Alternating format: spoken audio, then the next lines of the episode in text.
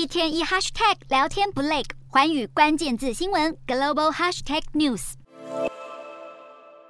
彩炮一拉，五彩缤纷的气球和彩带四散开来。日本防卫省新建的最上级护卫舰，二十一号在三菱重工长崎造船厂举办下水仪式，正式命名为阿贺野号。阿贺野号全长一百三十三公尺，宽十六点三公尺，深九公尺，吃水四点七公尺，标准排水量三千九百吨，舰员约九十人，航速约三十节，和其他最上级护卫舰一样，能在平时应对警戒和监视任务，紧急情况之下可应对反潜、防空。和反水面作战，另外还具有反水雷的能力。阿贺野号是护卫舰熊野号今年三月正式服役后不到九个月内，日本部署的第六艘最上级护卫舰。日本政府更计划在二零二六年内完成十艘最上级的服役，推出新舰艇的速度比起以往一到两年一艘快上好几倍，凸显日本在中国海军快速扩张的威胁之下，加紧加强国防能力的决心。新型护卫舰配备日本自制雷达、电子战系统、声纳系统和战术情报处理系统，武装包括一门 Mk 四五舰炮、两组鱼雷发射器、海公洋防空飞弹和两组四连装十七式反潜飞弹发射器。为了发展反击能力，日本防卫省也加速现役十二式反潜飞弹的改良计划。十二式反潜飞弹是日本三菱重工在二零一二年研制、二零一四年正式服役的车载型飞弹，具备 GPS 坐标引导和惯性导航，能达到较高的精确度。而改良型的十二式反潜飞弹原定要二零二六年开始生产，现在已经提前到二零二三年，